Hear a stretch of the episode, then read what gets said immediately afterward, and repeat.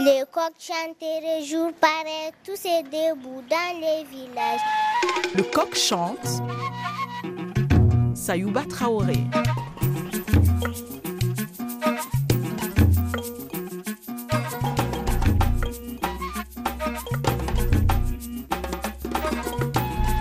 C'est en fait, c'est du Wolof, ça veut dire euh, partage. Ah oui, c'est pour ça que sur votre euh, plaquette, là, c'est écrit 20 ans de partage. Voilà, exactement. Donc à la base, c'est une association qui a été créée par des jeunes de 18 à 20 ans. Ils ont 40 ans quoi, maintenant. Et on était quelques anciens, disons, qui sommes restés piliers dans l'association. Aujourd'hui, nous allons vous parler de l'expérience inédite des jardins partagés au Sénégal. C'est une action de partage entre les producteurs de la région du Sino Saloum au Sénégal et l'association CEDO dans la Loire en France.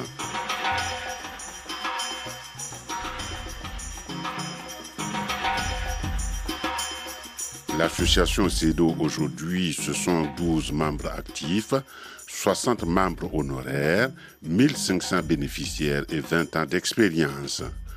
Au départ, ce sont les jeunes de la Loire qui avaient le souci de donner l'opportunité aux femmes d'avoir des activités génératrices de revenus permettant de réduire la pauvreté des ménages, d'améliorer la santé et de rehausser le niveau de scolarisation des enfants.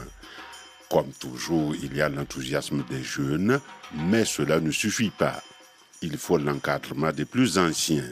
C'est cette aventure que nous raconte Bernard Ivoire, président de l'association humanitaire CEDO, qui est basée à Mairie de Gramont dans le département de la Loire en France.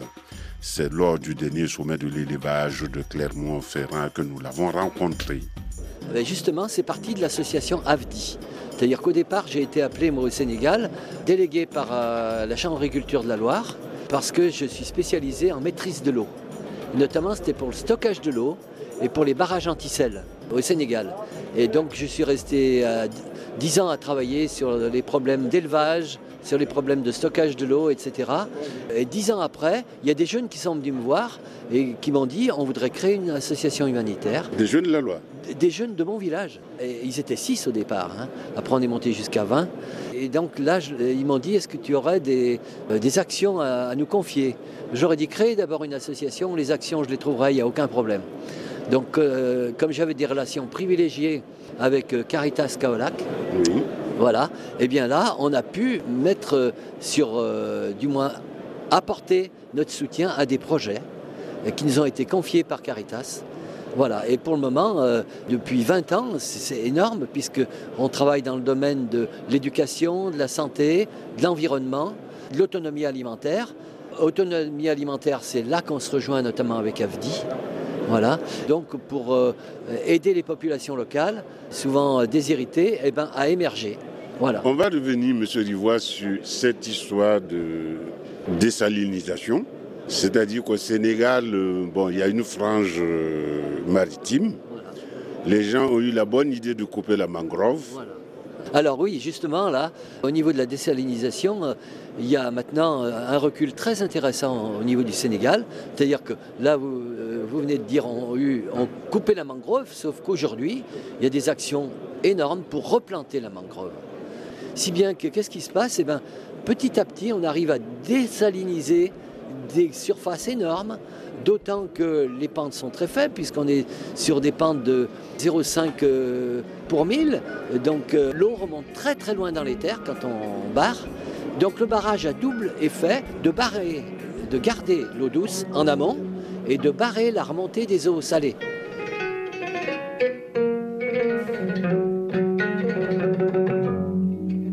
Ce niveau, on va vous demander de faire l'effort de regarder la carte du Sénégal. On a une façade maritime qui s'étend sur 700 km de Saint-Louis au nord jusqu'au Cap Skiring au sud. Il se trouve que cette salinisation des terres dont parle Bernard Ivoire demeure une réelle menace pour la sécurité alimentaire. C'est pourquoi l'association CEDO a dû élaborer une approche globale l'autonomie alimentaire d'abord, l'environnement, puis la santé et l'éducation. En premier lieu, la désalinisation des terres agricoles. Les paysans peuvent recréer ce qu'ils appellent des séanes, des petits puits, pour refaire du maraîchage. Voilà, qu'ils ne pouvaient plus faire avant parce que les terrains étaient salés et au bout de 3, 4, 5 ans, eh ben, les terrains sont désalinisés.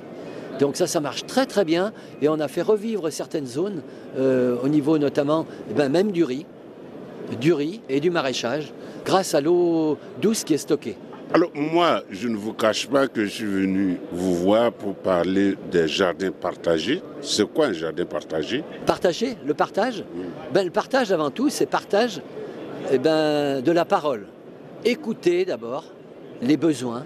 De notre côté, nous, on, va, on récolte le plus possible de fonds pour faire les actions auprès des euh, dispensaires, auprès des caisses de santé, euh, pour les jardins, pour euh, financer des moulins à mille, etc. Donc le partage, on essaye ici déjà nous de partager, c'est-à-dire qu'on fait des actions, on fait des, randonnées, du théâtre, des repas partagés. Pour récolter des fonds Voilà, pour récolter des fonds. Et ensuite, quand on va là-bas, eh ben, on va partager en, déjà en premier lieu en écoutant en donnant un avis. C'est-à-dire que vous, ce n'est pas l'expert qui débarque dans le village, mais vous écoutez d'abord les villageois. Ah oui, on écoute d'abord et on essaye, euh, en face de leurs demandes, eh ben de, soit s'ils n'ont pas les solutions, de proposer des solutions, soit d'écouter leurs solutions et on, incite les populations locales à mettre en commun toutes leurs connaissances par rapport à, par exemple, la lutte contre telle ou telle maladie.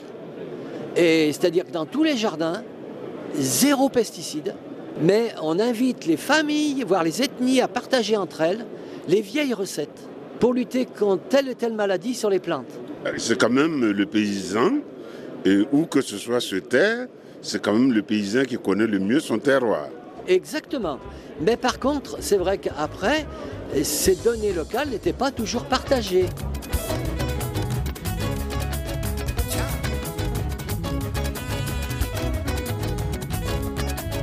C'est là qu'intervient toute l'expérience de l'association AFTI, Agriculteurs français et développement international. Dans tous les pays du monde, le paysan n'aime pas partager ses secrets. Résultat, on n'arrive pas à agglomérer les expériences pour agir ensemble. Voilà, exactement. Je me souviens d'une réunion euh, sous le baobab, en pleine brousse, on venait euh, d'ouvrir un nouveau jardin où... Euh, Dites-moi, il y avait du bissap ou du jus de gingembre? Ah, Bien sûr, il y avait du bissap. et justement, il y a des paysans qui aiment et on a des difficultés à lutter contre telle maladie sur l'oignon. Eh bien, il y a un paysan qui est arrivé, mais avec une, une jerrycan et un produit dedans. En fait, c'était des feuilles de Nîmes ou de je sais plus quoi qui avaient été macérées. Il, dit, il a dit, mais regardez, vous, les autres, mes amis, voilà, moi avec ça, j'arrive à lutter contre cette maladie. Donc nous, on incite à ce qu'ils partagent leurs connaissances, que ça ne reste pas au niveau des familles ou des ethnies ou des villages. Voilà, vraiment partager les connaissances de partout. Et finalement, il y a un catalogue d'une dizaine de produits naturels qui a été fait pour lutter contre telle et telle maladie et rester en bio. Parce que le gros problème qu'on a remarqué aussi, c'est quand il y avait notamment des produits chimiques qui étaient utilisés, c'était extrêmement mal utilisé, avec un grand danger. Parce que la personne qui l'utilise, ne sait pas forcément lire. Et du coup, ils vont mettre, pour que ça marche bien, 3, 4, 10 fois la dose. Mais c'est dangereux pour eux. Et en plus, j'ai vu, moi, des cultures brûlées. C'est bien ce que vous dites, M. Rivois, parce que moi, j'ai vu des paysans pulvérisés sans protection pour eux-mêmes, sans masque, sans gants et tout ça. Et quand je demande, on me dit euh, la notice est sur le bidon. J'ai dit oui, mais d'accord, mais vous envoyez ça à des femmes analphabètes. Exactement. On est allé proche d'un jardin, on devait aller voir un, d'un jeune qui venait de faire un traitement. Mais on avait l'odeur du traitement à 200 mètres à la ronde. J'ai dit, mais c'est pas possible, il s'est complètement trempé dans les doses. Il a eu la main trop lourde. Oui, tout à fait, beaucoup trop lourde. Ces jardins partagés sont basés où? Alors, ils sont basés essentiellement dans le Sin Saloum, et jusque, on a qui sont très loin sur euh, et autres en direction du Mali. Voilà, c'est-à-dire on travaille en fait avec 15 unions paysannes. Mais il y a une plateforme qui s'appelle Pop Cadifa et on a demandé à la plateforme de déterminer les unions paysannes qui étaient les moins loties. Et on a dit on va travailler avec ces unions paysannes. Des fois, il faut remettre un petit peu les pendules à l'heure parce que des fois, ça n'efface pas des fois les divergences locales.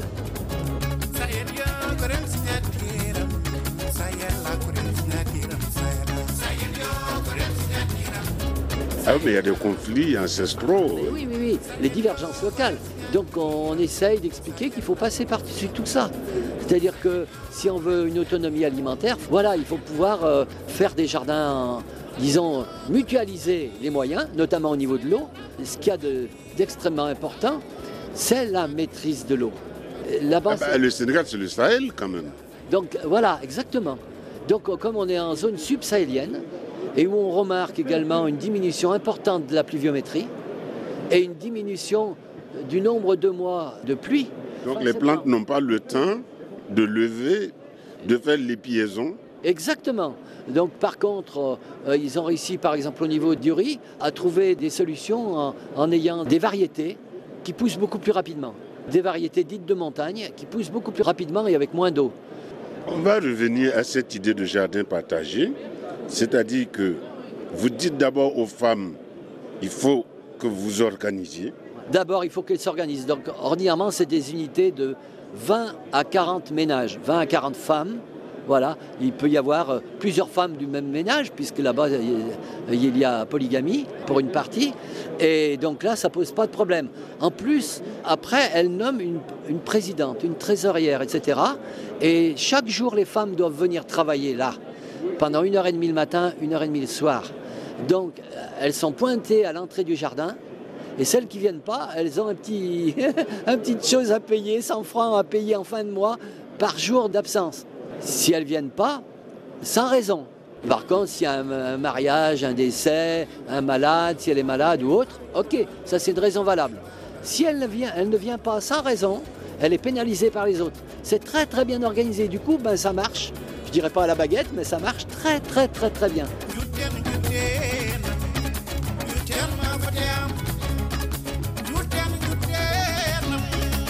Dans ce genre de situation et dans cet environnement culturel, au début, il ne faut pas craindre de perdre du temps. Dans un premier temps, détecter les problèmes. Ensuite, un travail d'organisation regroupant des gens qui n'ont pas l'habitude de travailler ensemble. Puis partager une terre. C'est le plus difficile car dans le milieu rural en Afrique, la terre n'appartient pas à un individu mais à un clan. Philosophiquement, c'est l'homme qui appartient à une terre. Le contraire est difficilement concevable.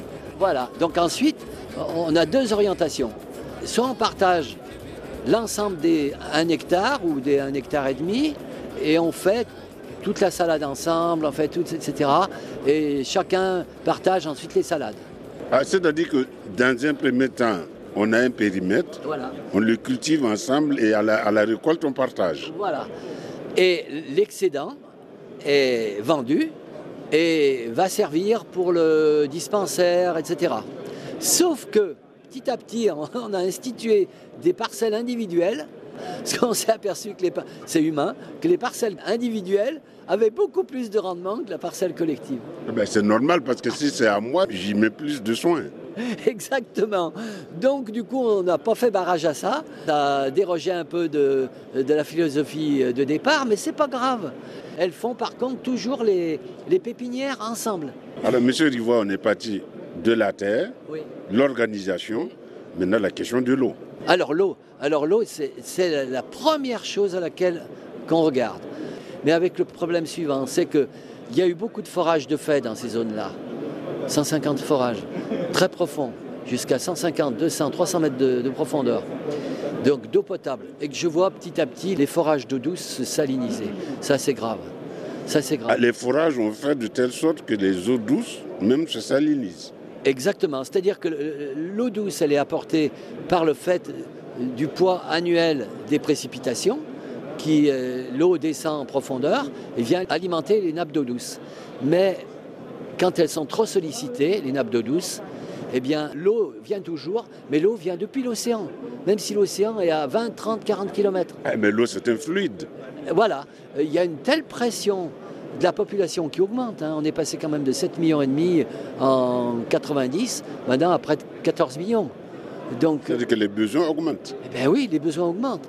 Pour le moment, dans des zones très, très reculées, on est obligé toujours de se fier aux nappes naturelles. Et donc d'aller creuser des puits, souvent qui ne sont pas très profonds, à 5-10 mètres de profondeur. Donc là, c'est bien, parce qu'on est sûr là, qu'elles vont être alimentées par les nappes d'eau douce venant de la pluie. Voilà.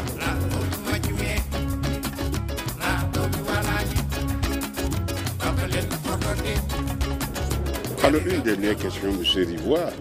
Est-ce que toute cette activité a changé la vie de ces femmes dans les villages? Énormément. Alors, euh, cette activité, ça leur prend du temps, mais on, a, on les a soulagées par ailleurs, notamment en finançant des moulins à mille, pour plus qu'elles aient à broyer le mille avec le pilon. Eh, Parce que ça prend du temps. Énormément. Elles se lèvent à 5 heures du matin, il faut qu'à 7 heures ce soit fini, etc. S'occuper des enfants, tout. Même si elles passent une heure, une heure, une heure et demie, matin et soir, ça leur permet d'avoir plus de temps pour, la famille, pour les enfants, et en plus de créer de l'activité qui leur apporte de l'argent pour soigner les enfants, pour acheter les cahiers, les stylos, etc. Donc pour l'éducation. On a créé deux collèges et deux lycées en pleine brousse. Donc on est super content. Parce que il faut aller dans une autre ville pour faire euh, éduquer les enfants. Donc souvent il y a Dans une ville où le- le- l'enfant ne connaît pas forcément quelqu'un, Exactement, où il faut trouver un parrain qui va l'héberger, le, euh, le nourrir. Souvent, il est, il est tenu à, à faire des activités au niveau de l'endroit où il est. Euh, donc, ça, c'est-à-dire que son logeur l'exploite. j'ose pas dire ça. Mais moi, je le dis. Voilà, c'est un peu le problème. Et là, c'est une demande, nous, des parents d'élèves de ces zones-là. Donc nous, on essaye de créer même aussi des petits, des mini jardins partagés. C'est un essai que je suis en train de faire à l'intérieur de l'enceinte de l'école pour donner le goût aux jeunes ben, de cultiver aussi. Donc là, c'est- alors c'est vrai que c'est extrêmement gourmand en temps pour nous, pour eux aussi sûrement, mais très gourmand en argent. Vous voyez, nous, depuis le début de CEDO, là, en 20 ans, on est à- déjà à 550 000 euros d'investis sur place. Mais pourquoi c'est les femmes? Ah Compliqué à répondre. Vous voulez pas répondre à la question Non. Moi, j'ai compris le système. J'ai très bien compris le système. Mais euh, moi, j'estime qu'en Afrique, c'est vrai que le développement, il passe beaucoup par les femmes, pour plein de raisons. Par contre, on n'a pas encore assez de, de ministres euh, femmes, on n'a pas encore assez de... Voilà. Mais elles, elles ont une force énorme, elles ont une volonté, parce qu'elles savent qu'elles ont la famille derrière à, à nourrir, etc. L'homme aussi. Mais euh, son travail, effectivement, est différent, on va dire. Voilà. Bon, je vois qu'en plus d'être euh, euh, spécialiste des questions d'eau, vous êtes aussi diplomate. on essaye. Et puis, je, je partage beaucoup, on partage beaucoup à la fois avec les femmes, mais on n'hés- n'hésite pas à dire les choses aussi aux hommes. Voilà. D'accord, je vous remercie. ressent, Telles qu'on les ressent. Je vous remercie. Voilà. Dieu et Dief.